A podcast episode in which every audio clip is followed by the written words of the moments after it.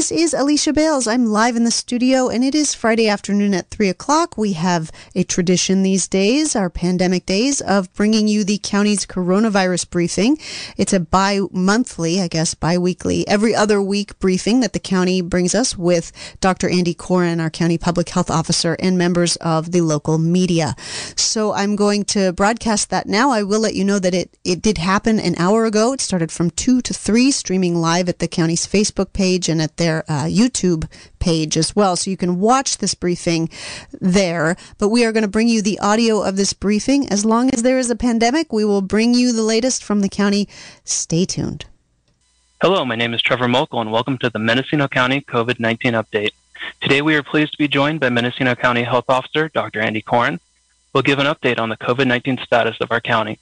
After that, we'll open up to take a few questions from the media concerning the COVID 19 incident limited to two questions from each media outlet in order to preserve the st- time of our staff. If time allows, we will also take questions from the public. If you are a member of the public, please leave your question in the comment of the video below, and we'll do our best to address it. Now, beginning with the health update, Dr. Andy Coren, you have our attention. Hello, everybody. So this is uh, starting off again with the data as of uh, May 27th. Worldwide, the pandemic seems to be decreasing in cases and deaths but with hotspots in India, Brazil, and Mexico.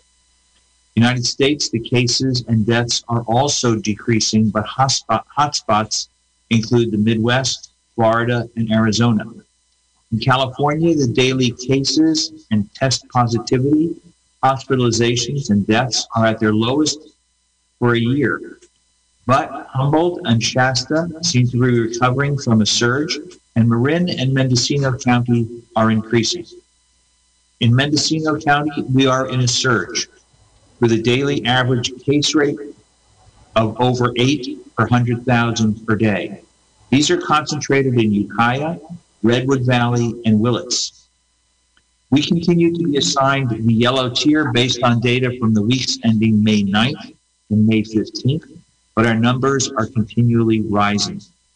The testing rate has fallen to 185 tests per day, uh, compared to the state average of approximately 290. And this is among the lowest in the state, and it also limits our ability to contain outbreaks early. The test positivity of those who are performing has climbed to 4 to 6 percent. The total cases at this time are 4,194 of whom Latino community has suffered 2,041. Currently in the hospital, there are three in medical surgical uh, units and two in the ICU. The deaths now uh, are 49, and that represents no recent change. These are clear characteristics of a surge in Mendocino that could earn us being set back to the orange tier on June 9th. Other considerations that the state takes in deciding their assignment uh, include the continuing rise in numbers of cases and test positivity. Also, an increase in burden of disease measured in hospitalizations and intensive care units and uh, admissions. And clearly, these are increasing from zero to one a few weeks ago to three to four um, at this point. Uh, I'm sorry, they're increasing from zero to one three to four weeks ago and now we are having five to six people in the hospital on any one day. Most importantly, after these numbers of cases and hospitalizations increase, we tend to see more deaths in the near future. So if the state changes us to the orange tier, this would affect indoor bars, saunas, hot tubs, and capacities that were allowed. However, the most, the most concern that we should have is around people being sick and perhaps passing away. As far as outbreaks, there are no current outbreaks in Mendocino County, but I want to go through some notes about different cases that we're finding as we investigate them. Many um, people have been going to work with mild symptoms and exposing their coworkers and possibly the community before they're tested. We're watching these cases closely, and, in, and some businesses will be inspected for safety issues. Please remember, people with symptoms should be tested and should not work until they know the test is negative. And usually these test results come back within a day.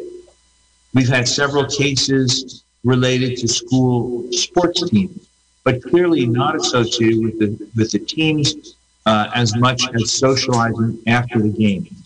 And, and they are also continuing to do regular testing uh, for the athletes. Some classes actually had to be quarantined last week as a result of this. Some individuals uh, have also been tested positive and did not self quarantine or isolate and passed it to household members, including elders or infants. So our cases are still predominantly household. Community spread involving eating often in break rooms and socializing, which will only increase in the days of graduation and the holiday season. Uh, a new development is that some are refusing to talk with our uh, county contact investigators and, and contact tracer. And this blocks our efforts to contain and mitigate outbreaks and also to give assistance to those who may be contacts. Uh, as far as variants go, the state lab has notified us of over 150 tests from Mendocino County dating back to July 20th and showing 35 variants totally. These started out mostly of the California variant variety, though now we're seeing more UK and Brazil varieties, which are 50% more transmissible.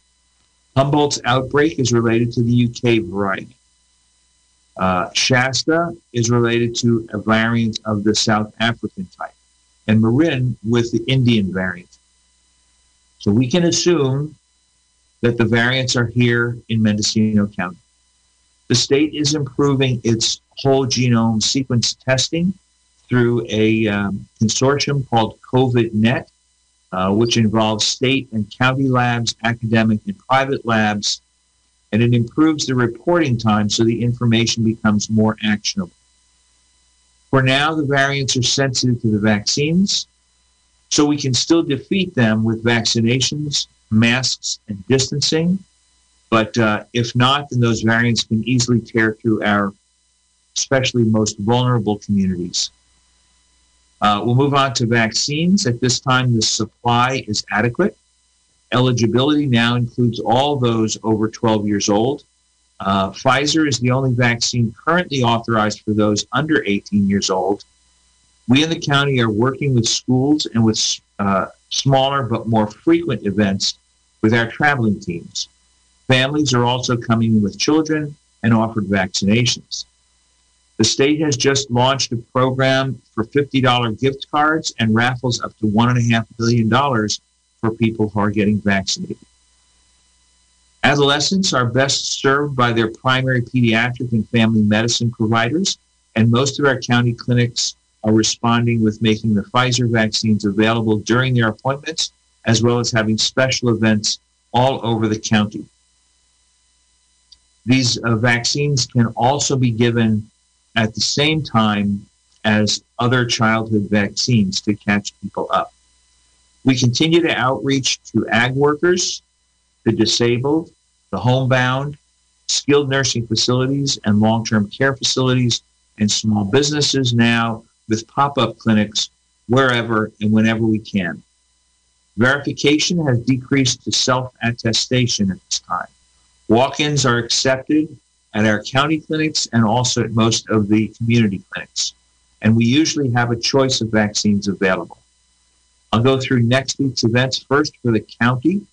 On Tuesday uh, at 1040 Main Street in Potter Valley, 11 to 1 p.m., we'll have Pfizer offered, and at the fairgrounds from 4 to 6 p.m. On Wednesday, June 2nd, uh, Round Valley High School in Covelo will host a Pfizer clinic from 3 to 5 p.m. And on Thursday, June 3rd, the fairgrounds here in Ukiah will also offer Pfizer. Friday, June 4th, uh, our team will be up to River Oak Charter School at 55, eh, excuse me, 555 Leslie Street. On Saturday, June 5th, we'll have a clinic at uh, Alex Thomas Plaza in Ukiah from 9 to 10 a.m. and that will be Pfizer and Johnson & Johnson. For the community clinics, uh, we have a schedule, but also it's worthwhile to check with them. Uh, my information at this time is that Mendocino Coast Clinic will have a Friday clinic at the clinic with Pfizer and um, uh, Moderna. On Saturday at the Harvest Market, all three will be uh, available. And on Sunday, they will also have a uh, event at their clinic. Anderson Valley has been having appointments, and they also have generally a Thursday clinic. Uh, Redwood Coast Medical Services will have a clinic on Saturday, June 15th, with second dose Moderna, and they are taking walk ins at any time.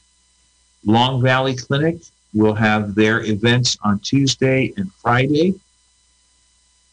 Um, and they will have Moderna and Johnson Johnson available. Baechtel Creek will be uh, hosting clinics on Thursday and Friday with Moderna. Round Valley Indian Health will have uh, vaccines available uh, when 10 can be scheduled for a small clinic. And on June 18th, they plan a drive through clinic.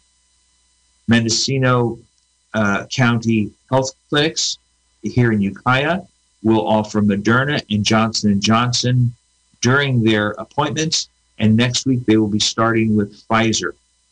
Consolidated Tribal Health uh, has Wednesday morning Moderna clinics uh, at their appointments. So there are more opportunities that come online every day. We're trying uh, for the county to have two to three uh, events every day. If you have questions, please call the county at 707 472 2633. You can also call North Coast Opportunities NCO at 707 467 3239. Or you can still use My Turn. Um, it's myturn.ca.gov to do it online or call them at 833 422 4255. And these are all available in English and Spanish. We are continuing to increase health education to increase interest and also to combat hesitancy and misinformation, as well as anti vaccine disinformation. We use social media, radio, flyers, and soon billboards. We have new PSAs being finalized by our partners, Nuestra Alianza, which should be very, very effective. Vaccine distribution, uh, these are a new set of statistics I'm going to give you. As of May 26th, we have administered 81,602 total doses. That has gone to 47,000 people, representing 61.9% over 12 years old who have been at least partially vaccinated. That compares to California has 63.1% of that group. In our county, 50.8% are fully vaccinated As far as equity data goes, uh, quartile one, the lowest resource, uh, has 56% at least partially vaccinated. Quartile two, 60% uh, at least partially vaccinated. And quartile three, 56%. Uh, our Hispanic community has had 47.4% vaccinated. And among the Caucasians in Mendocino County, 59% are at least partially vaccinated. Among the age groups, uh, those between 12 and 17 are 25.7% vaccinated. These are all uh, at least partially vaccinated. And understand that that group is uh, just coming online as being eligible. So it's understandable that they're at the lowest. Those who are 18 to 49 years old, we have 51.9%, and uh, that is considerably lower than we would expect in a, in a group that we want to reach out more to. Those between 50 and over 65 years old have been vaccinated at least partially, uh, 74% of that population. Uh, though the estimates of community immunity or herd immunity is pretty theoretical at this point, we have some estimates giving out 1,500 doses per week in our county showing that we could reach 70% of all of our county, including infants, um, at least partially vaccinated by early August 2021. Uh, but people need to get their vaccines now and not wait to get us back to normal. So, in summary, we are in a surge now, just like last summer, with case, case rates and test positivity increasing. We're facing graduations, Memorial Day, July 4th, and a summer of gatherings and traveling after people have spent 14 months with restrictions and want to believe the pandemic has ended. It has not. Add to this confusion and mixed messaging, uh, misinformation and disinformation, uh, and many uh, changes in blueprints that are coming, uh, and also the increase of variants. And we have a perfect storm. We were among the first counties to enter the yellow tier, but we may be among the first to be set back. We desperately need people to get vaccinated soon. There is nothing to wait for. Keep the masks on unless you're absolutely sure you and everybody around you is fully vaccinated. But if not vaccinated and, or you have symptoms, please don't travel. Don't socialize. Don't go to work. Go get tested. And if you get called by the county case investigators, please cooperate. Be honest and cooperate with them to protect yourself and your family and community and get the services to help you through a period of quarantine or isolation if you need it. So if you're vaccinated, enjoy the summer with other vaccinated people. And that is my closing words. If there's any questions, I'll be happy to be here and take them. Thank you. Thank you, Dr. Coren. Uh, first up, question from the media is going to be from Mendocino Action News.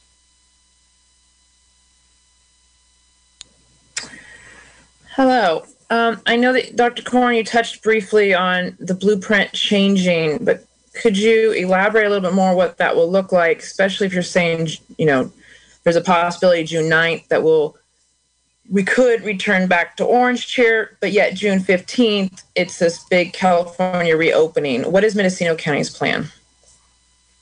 Well, Mendocino is going to follow the state plan. And uh, you're referring, I think, to the June 15th expectation that will be beyond the blueprint, and that's for industry and business sector, sectors.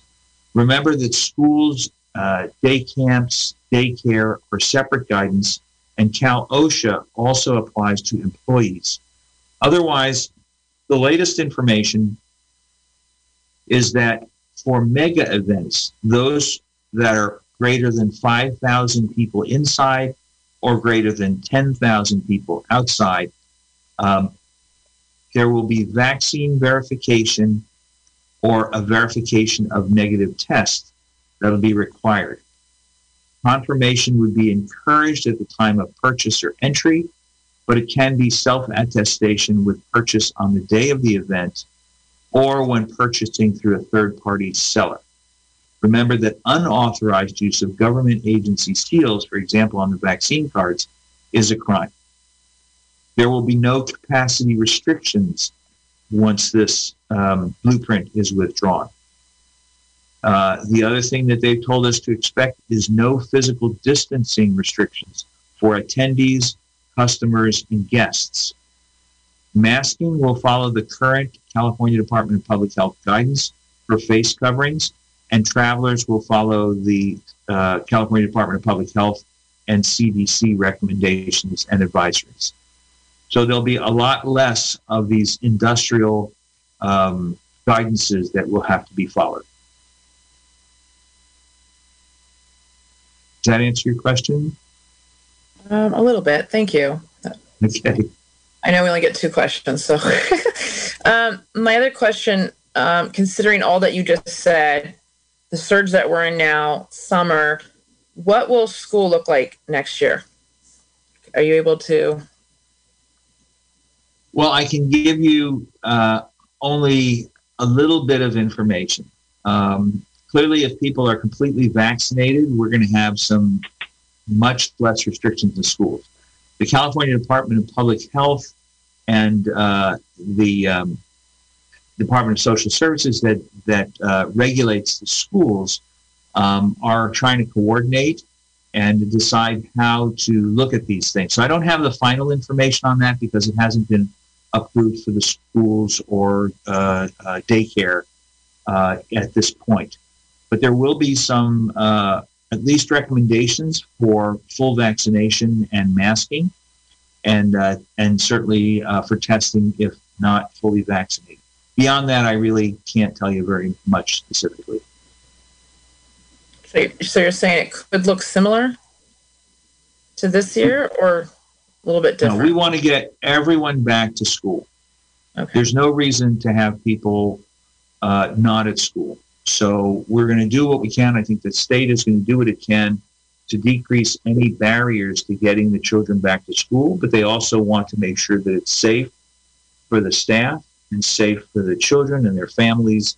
And so there are some some nuances, and they're using the science that they've learned from the gradual opening in the last year to determine what makes sense for next year. But I don't think it'll be the same with as much distance learning uh, that we had last year. Okay. Okay, thank you. Next up is going to be KZYX. Hi, can you hear me? Yes. Yes. Um, so it sounds pretty certain that we're going to head into the orange tier, and I'm wondering if that is a certainty and if it really is that relevant, um, whether we end up in the orange tier or not, with the big changes coming up from the state in a couple of weeks. Um, it's unclear to me whether they'll put put us into the orange tier. We have had um, uh, more restrictive tier metrics, and the state has so far, uh, the way they've cut the data has not seen that. Uh, this coming week, I feel like I did last week that uh, they're going to see that we're uh, at a at our, that our data is uh, getting worse um, but the state looks at other things besides case rate and test positivity. They look at hospitalizations, which is going up. They also look at the burden of disease, uh, and they look at the hospitalizations from that point of view. And our hospitals are very stable. It's very different than it was in January, February, when we were all worried about how much room we'd have in an ICU if people got sick. And our vaccine rate is is doing very well. We're, you know consistently uh, doing well with that. So it's not clear to me what they'll want to do. They may have an aversion to sending any counties back. Uh, they want to see us all sort of graduate to not needing any of these colored tiers. So I can't tell you. If we do get turned back to orange tier, uh, looks like the earliest would be, I think I said the ninth, uh, because we need two weeks recognized of worse uh, uh, metrics. Um, and what it would mean is that uh, capacity limits for various venues would be decreased.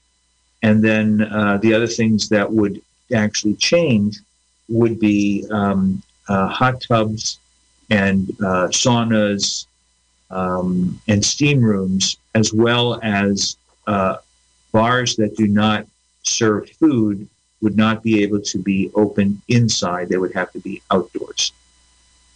But that would just be for a week until the whole blueprint changes on the 15th, right? Presumably so, yes. Okay.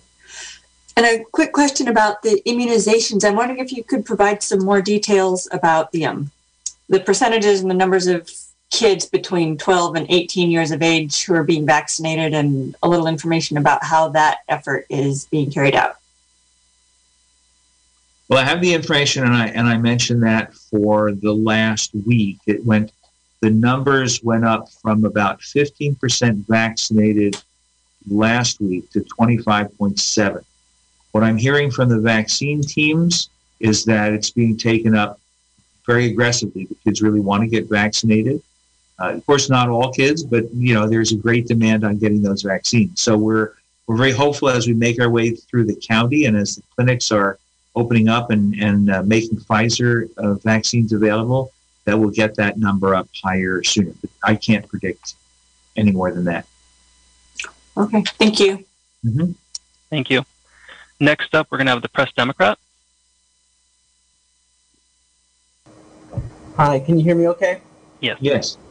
So, uh, Dr. Cohen, Coren, it's, it, it sounds like, uh, like the population there is starting to let their guard down. You described, uh, you know, kids after sports hanging out, uh, people not cooperating with uh, contact tracers. Uh, what is it? Uh, people not self isolating after they um, after they uh, learn that they're infected. Is, is, is that what you're seeing? Is that what you, do you believe that's what's leading to this, the surge? It's sort of a general uh, idea, the, the general impression that this is over? Yeah, and I think people are done with it after 14 months of all the restrictions. You know, I think they tend to forget that we're still in a, in a pandemic. There is, and I did present this before, there is um, the possibility that variants, which are much more active and much more transmissible, are you know, are, are a cause. I don't have that information to be able to be able to say so, you know, with any scientific certainty. But that is why we're, you know, we're looking closely at what the state is sending us in terms of the whole genome sequencing data. Do you really think that the state would set you back a week just before opening up the entire state? I mean, that, that's that kind of a roller coaster seems like, I don't know, unlikely. Uh, you know, I don't want to say it's it's not possible. Uh, I part of me tends to agree with you. Uh, I think that state doesn't want that roller coaster effect, and they don't want people to be going backwards. But the important thing for our community to understand is this is not a threat on a report card. This is going to wind up costing people their and some people their lives, and that can be long-term effects. So, you know, we want people to understand that the, the whether we get turned back to orange or not it really is dependent on individuals uh, continuing to learn and practice the new behaviors that we have learned in the last year.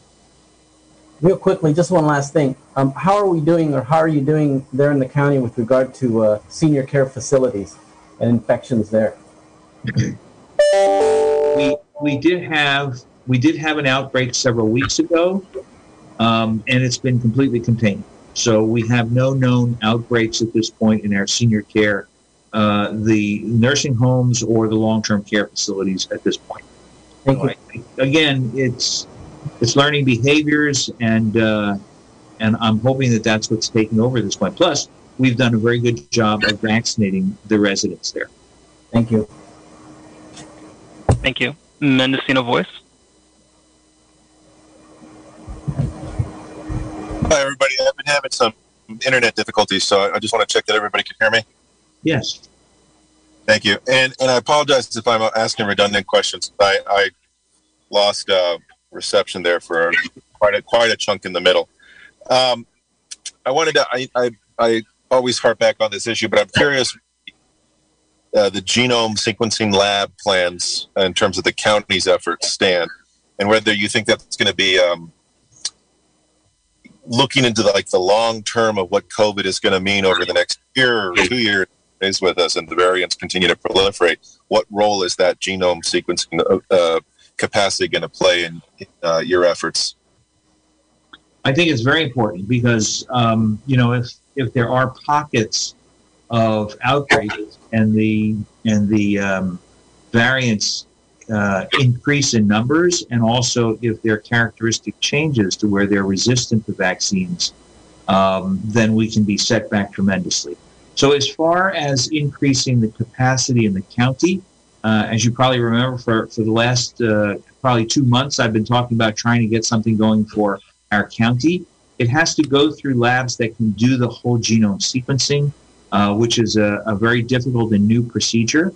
And um, so the state has gone ahead and they're really doing the uh, whole genome sequencing for all positives that they possibly can. So the state lab, when they have a positive, it gets sequenced. And they've reached back to, uh, well, we had results sent to us a few months ago, as far back as July, but they're really trying to do all of the genome sequencing uh, uh, since January. And we're getting more reports slowly when there are variants in our community. Unfortunately, so far, it the the reports come late. It's a very long test uh, to figure out what the genome is of any particular positive specimen, and then also where where that may be coming from. So if it takes two weeks, it's not really something that we can do that we can uh, control within the individual person. But what what the state is trying to do is understand well where is it spreading? How does it how do these variants move? and they actually have a variance genetic tree of all the variants in the United States. And when we send in a, a, a test, they're able to match it to that tree and begin, they're beginning this process and begin to tell us, well, where did this come from and how is it traveling? And we don't know what information that will be actionable is coming from that. I am working with uh, the person who's head of the uh, state program uh, to see if we can move ahead the effort. But uh, these are new programs that are being developed at places like UC uh, San Diego, UC um, uh, Santa Barbara, UC Santa Cruz, and and they're using huge computers to, to look at this genetic material. So it will make a difference, but the, the individual county, we would not have the power to figure out um, anything useful from the information. What we do now is when we find out that there is a variant in our community, is we go through our uh, COVID ready um, data to see if that person might have been you know, part of another outbreak and who else might be affected. And we try and, and track that down and see if it's well enough controlled. That's the best that we can do at this point, Adrian. And just to clarify, uh, just to double check this, the you, you, mentioned at the SUPS meeting on Tuesday that the English variant, the et cetera, et cetera. Have there been any additional variants since Tuesday?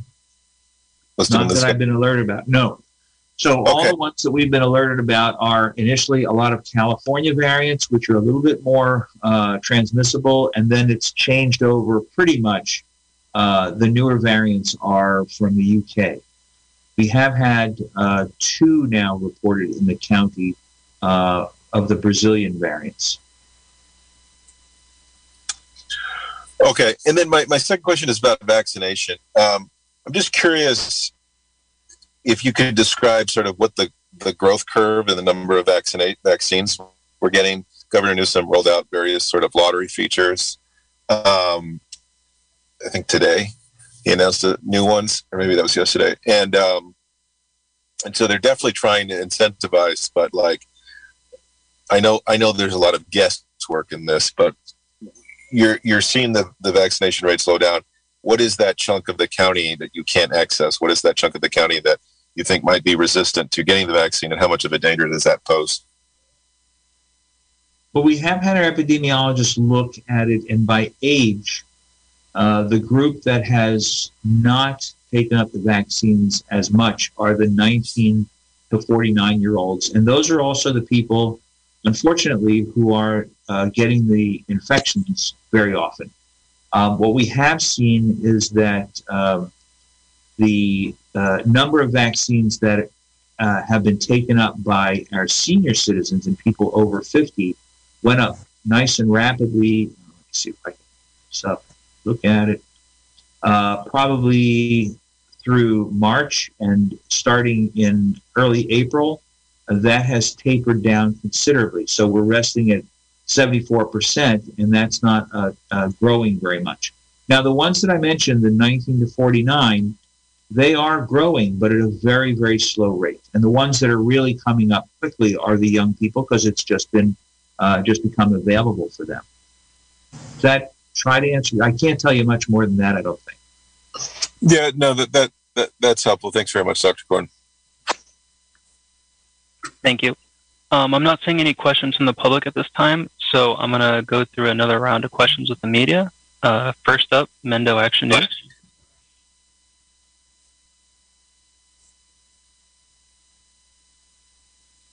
Um, for somebody that might not understand, you know, vaccines and numbers and data, you know, one minute, uh, Dr. Coren, you had said that we're doing really good in regards to vaccines, even better than California's numbers. Um, but yet, we, along with some other um, counties, are in this surge, and that number is rising. It, it just seems like, you know, from a lay witness, you may see that if we're doing better in vaccines, our surge number would go down. That's we wouldn't question. be in a surge. That's a good question. So we have done we did we have done very well with vaccines. The rest of the state has been catching up to us, so we're we're right up with the rest of the state, but we're not we're not stellar at this point. We don't have concentrations of people that we can plop a clinic in the middle of and just grind through large numbers of patients. So, um, so our vaccine uptake has tapered down a little bit. But those people who are vulnerable to the infection are the ones who are not vaccinated. And so we can have quite a surge, and the people who are going to suffer are those who are not vaccinated. And if you look at all the numbers in our community, it's about 40% of, of Mendocino uh, are not even partially vaccinated.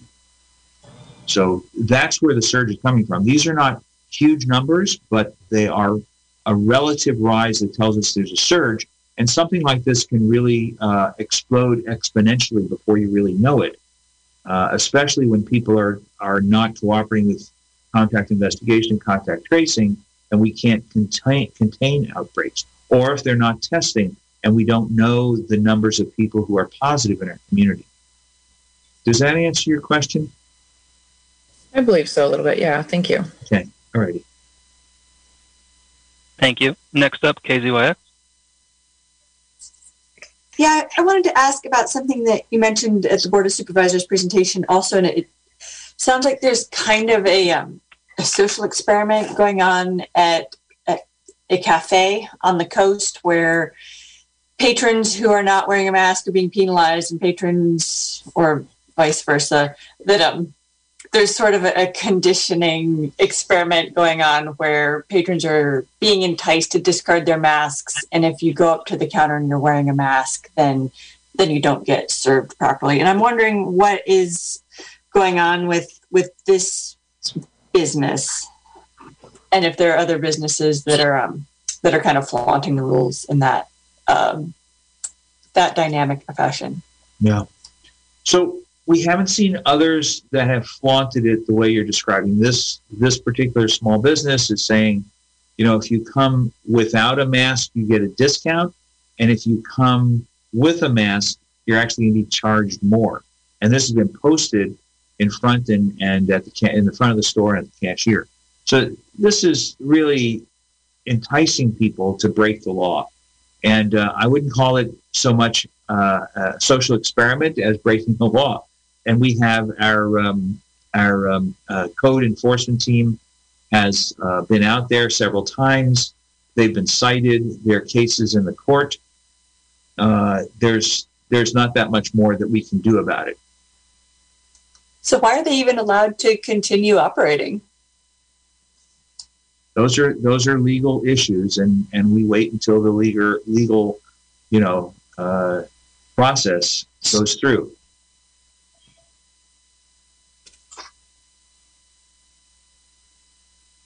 Thank you. Okay, thanks. Next up, Press Democrat.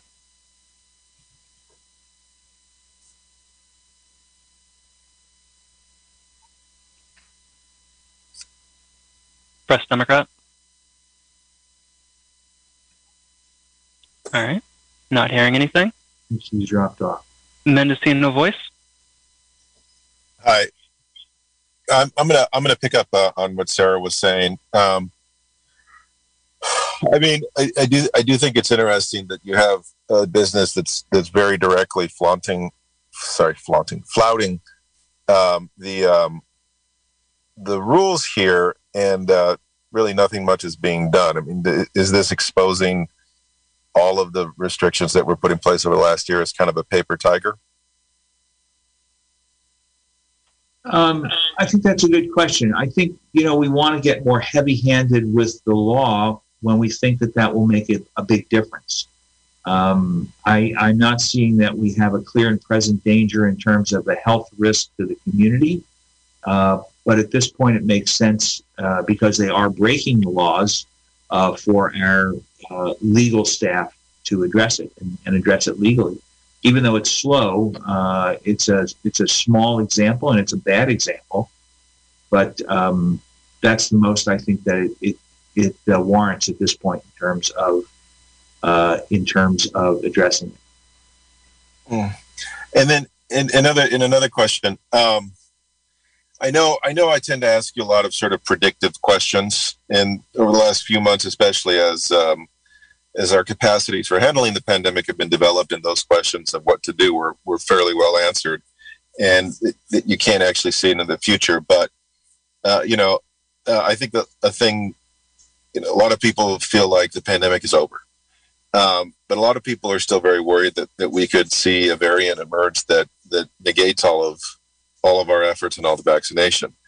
Um, what what is is there a chance for some kind of worst case scenario resurge? Is there a chance for something like that to happen? Um, is this something that we're going to need to get a booster for every year? And are those boosters uh, becoming available anytime soon? Well, there's two questions. Let me answer the first. Yes, it's possible that a variant could have uh, complete resistance to our uh, to our current vaccines and treatments. Um, so far, there are some of the variants showing um, uh, some resistance, but not at the level that could happen. Uh, so if we ran into a variant like that that really defeated all of the immunity that we build up with our vaccinations, that would be another big setback. However, having having figured out the technology to generate these vaccines and to do that as quickly as the, as we can, uh, I think that the pharmaceutical companies will be able to address that. Right now, they are working on boosters because we really don't know how long immunity will last from the current uh, from the current vaccines. Remember, influenza, you need a vaccine every year. The the uh, the yearly vaccine uh, uh does not last for more than a year. It's unfortunate. I'd like it to be something like tetanus or measles or something like that, but it doesn't last in the human system. So we'll have to see how long the immunity to COVID lasts with the current vaccines we have. If it starts, if that immunity starts to peter out, we'll need to have boosters. And if we need to have boosters, either because the vaccines to the current uh, variants don't work, or because we want to boost the activity against the, the known variants that have some resistance, we'll have those boosters, I'm hoping, in the future. But we don't know. You know, we could run into something different. Thank you. All right, looks like we have enough time for one more round of questions. If anyone would like to uh, ask a question, I'm going to go through the media one more time. Uh, Mendo Action News. Yes. Um, kind of follow up on that a little bit. I, I've been reading up on something that's saying that if you've gotten COVID in the vaccine, that your immunity might be better than just the vaccine alone. Is there truth to that? I mean, given if you survive COVID, obviously. I have not read that. The the vaccine um, the vaccine immunity is much more powerful than the than the native immunity. There are different immune um, um, responses that the body has, and the body may respond to the germ a little differently with a more uh, robust, in some ways, uh, response. So it you know, the vaccines are aimed at the specific proteins, the spike proteins that cause the invasion of the virus into the cell. Uh, but there may be other uh, proteins that, when an actual germ is in the body, the body can create some immunity to that. Uh, so there may be some uh, differences in the vac- in the vaccine immunity. However, at this point, what we know is that the immune response from the vaccine is significantly greater and lasts longer than the immunity you get from the native infection. So I'm not advising getting an infection, uh, and I do think that at this point the vaccines are the best bet. Okay, thank you. All right, next up, KZYX. I am fresh out of questions, but maybe Alicia has something. Okay. Uh, Mendo Voice. Yeah, Dr. Coren, we're always asking you these technical questions.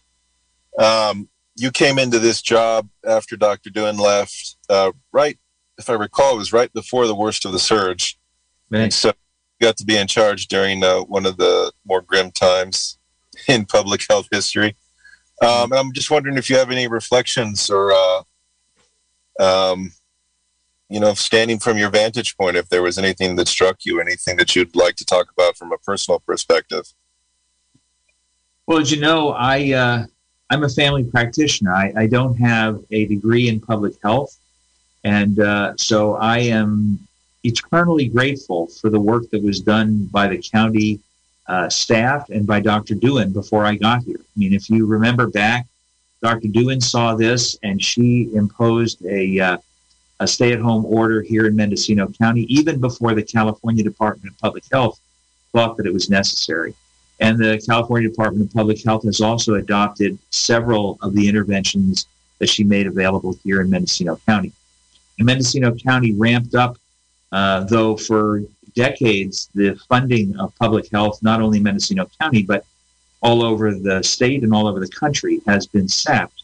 Uh, our county came forward and said, This is something we all have to address. And so we had staff from all over the county, from uh, social services, public health, and mental health, uh, to you know all the other branches of government pitched in. They were answering phones and they were you know doing the contact investigation and tracing.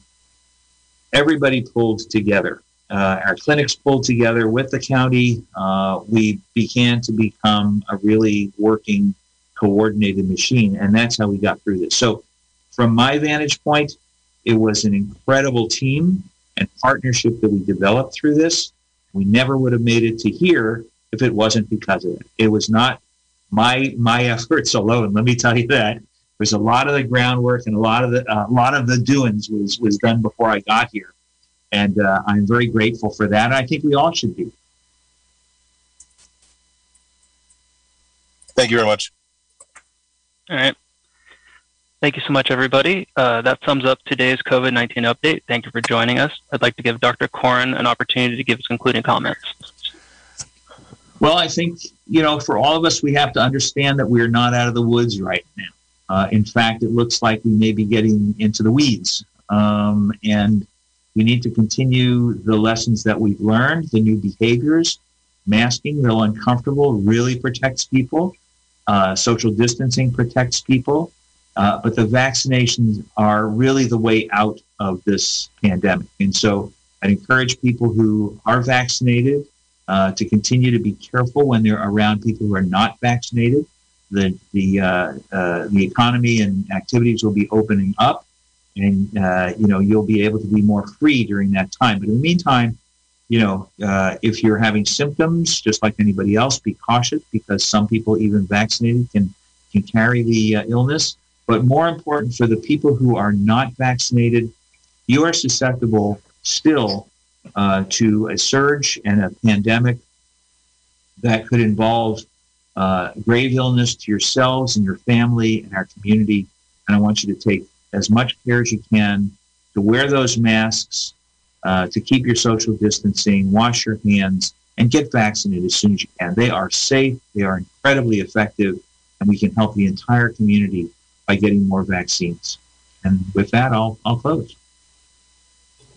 Thank you, Dr. Coren. Our next update is scheduled for June 11th. Please continue to follow Mendocino County Public Health on Facebook and soon other social media platforms. For all COVID 19 updates, thank you for joining us. Thank you, everyone from the media. Thank you. Have a good weekend. All right, and that's going to do it for Mendocino County's COVID 19 briefing for this week. I guess the headline there, it summarized it in a word Mendocino is in a surge. We're averaging eight cases per day, and those cases are centered in Ukiah, Redwood Valley, and Willits. The numbers are rising, apparently, and we are among the lowest testing in the state, our numbers have dropped to 185 tests per day. So that means that there's something every one of us can do to help with the situation. All of the new cases are in unvaccinated folks, so this is definitely a preventable situation. We can also think about uh, continuing to get tested in order to bring those numbers up. Also, Dr. Coren mentioned that um, we could return to the orange tier for those of you who follow the state tier system uh, and know what that means. We could return to the orange tier and more restrictive guidelines about uh, density of numbers of people and indoor dining and events and things like that uh, as soon as June 9th. So something that every single one of us can can make an impact on is um, continuing to mask, socially distance, and uh, get vaccinated if you have not yet gotten your shots. This is Alicia Bales live in the KZYX studio bringing you your Friday afternoon COVID update. Uh, I want to let you know, of course, that tonight at 7 o'clock is the Sports Phone with Jim and Jerry Young. They come here every Friday night to uh, provide you with a very lively community conversation about sports. You can get your sports fix on the Sports Phone tonight at 7 o'clock, taking your calls about all things sports here on KZYX&Z. We also have a pretty sweet lineup of music tonight. Uh, right after the sports phone, starting at 8 o'clock, it is uh, North Bay Beat with John and Catherine. And then at 10 o'clock, two hours of reggae with Michael and Stephanie on Good Vibes Only. And then starting at midnight, we have our, our newest DJ, Monica, will be here with Saudade from 12 to 3. Check it out. She is fantastic and uh, just a terrific lineup of music. Happy to bring that to you. Uh, have a wonderful weekend, everyone. Have a great Friday night. This is a Memorial Day weekend, so enjoy your vacation. And I'll be back with you with more coronavirus coverage Monday at 3 o'clock with Dr. Drew Colfax for the local coronavirus update here on KZYX. You've been listening to the local coronavirus update from KZYX&Z Mendocino County Public Broadcasting in Philo, California. This podcast is made possible by funding from the Mask Awareness Project of North Coast Opportunities. To hear this program live, tune in on Mondays and Fridays at 3 p.m. Pacific Time to KZYX Philo 90.7 FM, KZYZ Williton Ukiah at 91.5 FM, and in Fort Bragg at 88.1 FM. Or you can hear us anywhere at kzyx.org, where you can also find out how to donate or become a KZYX member. Thanks for listening.